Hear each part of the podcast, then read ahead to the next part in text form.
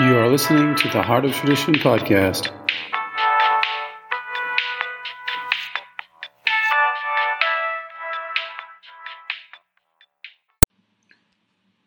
Hello, wanted to do a very short podcast today on something that has been coming around as we go outdoors a lot and tan. I mean, I'm living here in Los Angeles, or near Los Angeles,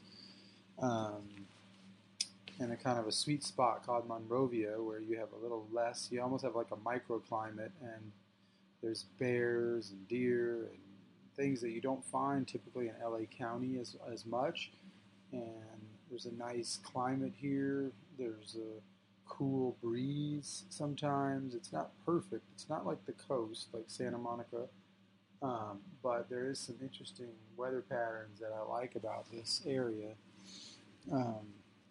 And so one of the things I want to talk today about is sunburn, in general, tanning, etc. So one thing that there's a lot of myths out there. The first myth is that tanning beds are bad for you. They're not bad for you. The studies that have concluded that tanning increases your risk of skin cancer have used a very selective highlighting procedure to create that argument, meaning that when compared to sun itself, there was like a 0.0025 increase versus a 0.08 normal state, I guess you could say, where the sun can do to you. And then they compare that to what the tanning bed can do to you. But what they don't tell you is that the chance of infection from the sun itself are very, very low, and like 0.008, and then the chance of the sun bed is 0.025 or whatever. So it's like twice, or twice as much of a chance per se of getting some sort of melanoma or, this skin condition that they're talking about, cancer and things like that, skin cancer, including melanoma, you could say, as that being one of the bigger, more sensational, like in the media, skin cancers. But, and so basically they're taking like a near non-reality and then multiplying that times 2 or 3 and going, see, this is 3 times worse. But what they're not telling you is that your chances are so low anyway that the whole thing is almost fictitious. So it's like they're playing with the numbers instead of telling you the truth about these things. So they make you sign all these forms and everything. Don't be afraid. Go. The redder you can get in there, the better. And of course, you want. You're not trying to burn yourself in there. And, of course, natural sun is also a big key player, so it's not like you want to just use that. But depending on where you live and what you have to do, go for it. Because the thing is, what we have to understand is that sometimes we have to lose. We have to lose. Like, even when you tan outdoors, like, you are stressed. Your body stresses from that tanning. And stuff is lost to a certain degree. There's actually a loss there. But the goal is to get you healthy over the life cycle that you're in. So sometimes you have to take some losses. Think of it more like, when you're trimming roses or grapes or anything, and how that trimming of them makes them grow back stronger.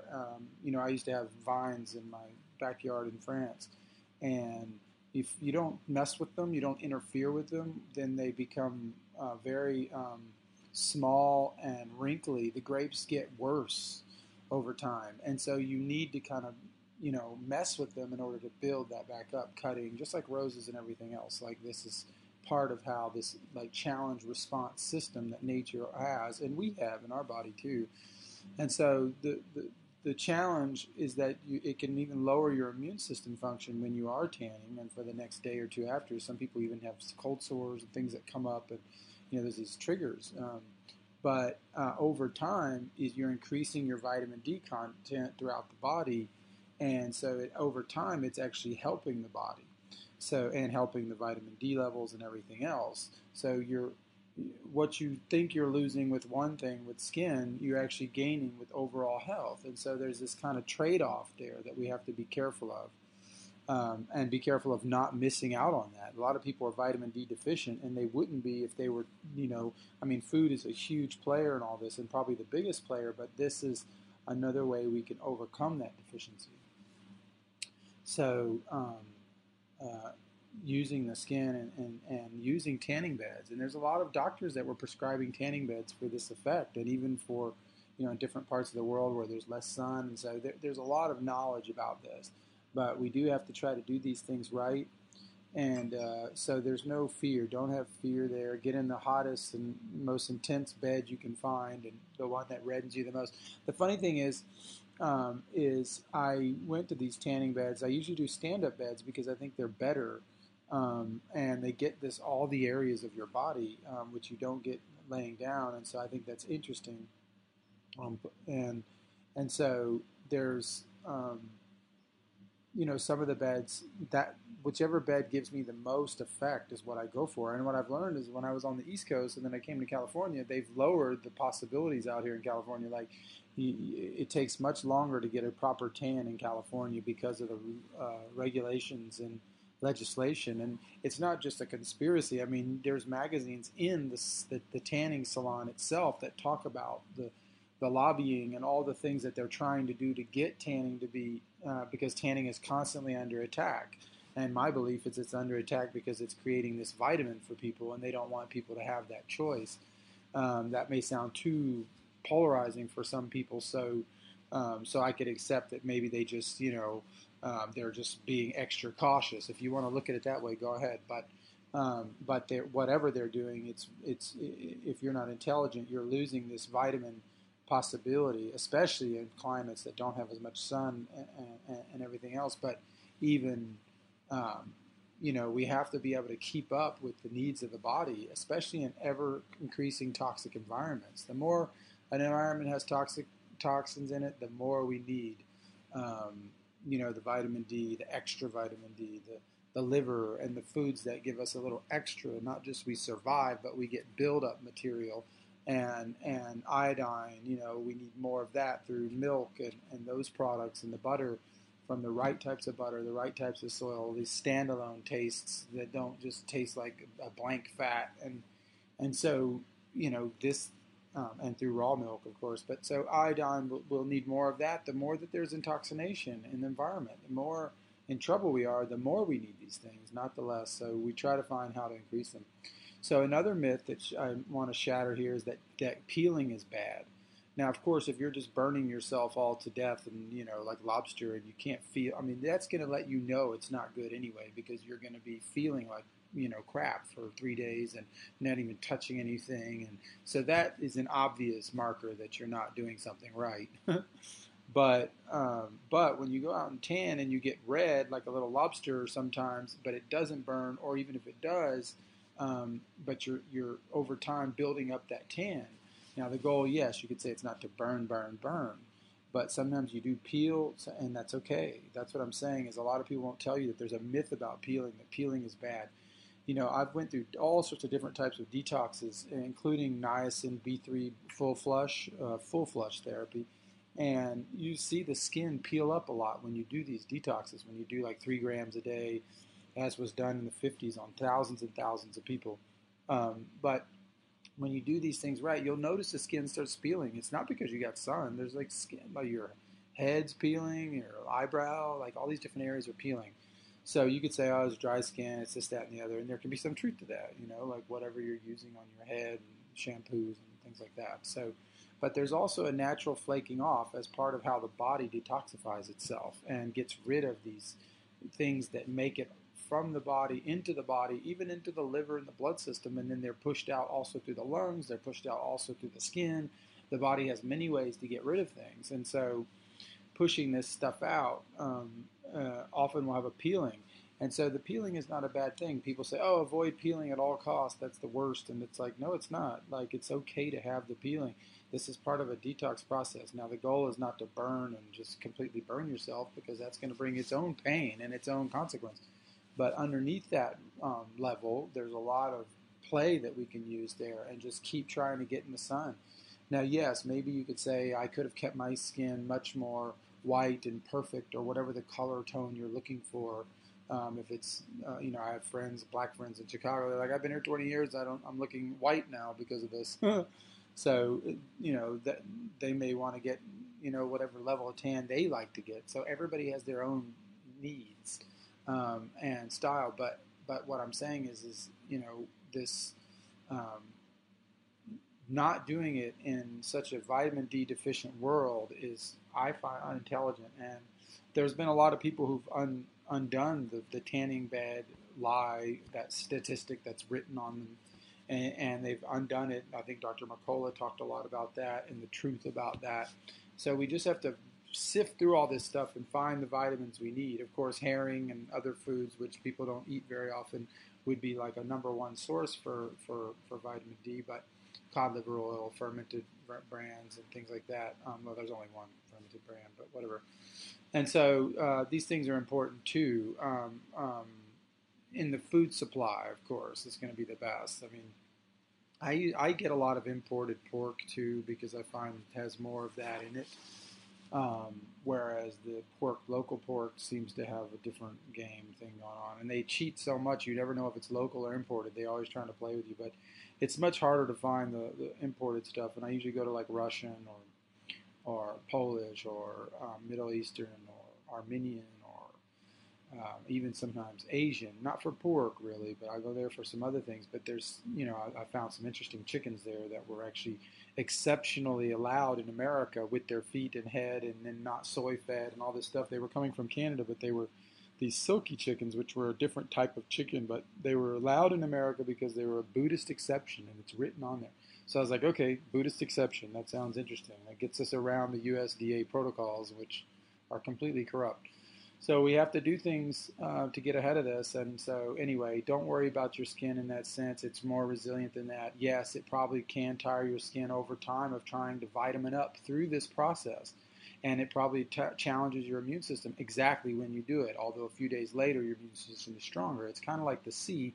You go in, it can make your skin dry out, but then it regenerates as well. And so that's what peeling is. It's a regeneration as well.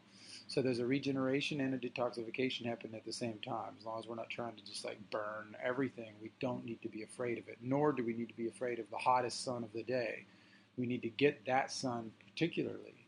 Maybe not as long as you would get, a sun at 5, 6 p.m., but there's a need for that exact sun too, according to the UVA and UVB balance that happens at that peak time in the summer, that straight overhead high noon, kind of feel.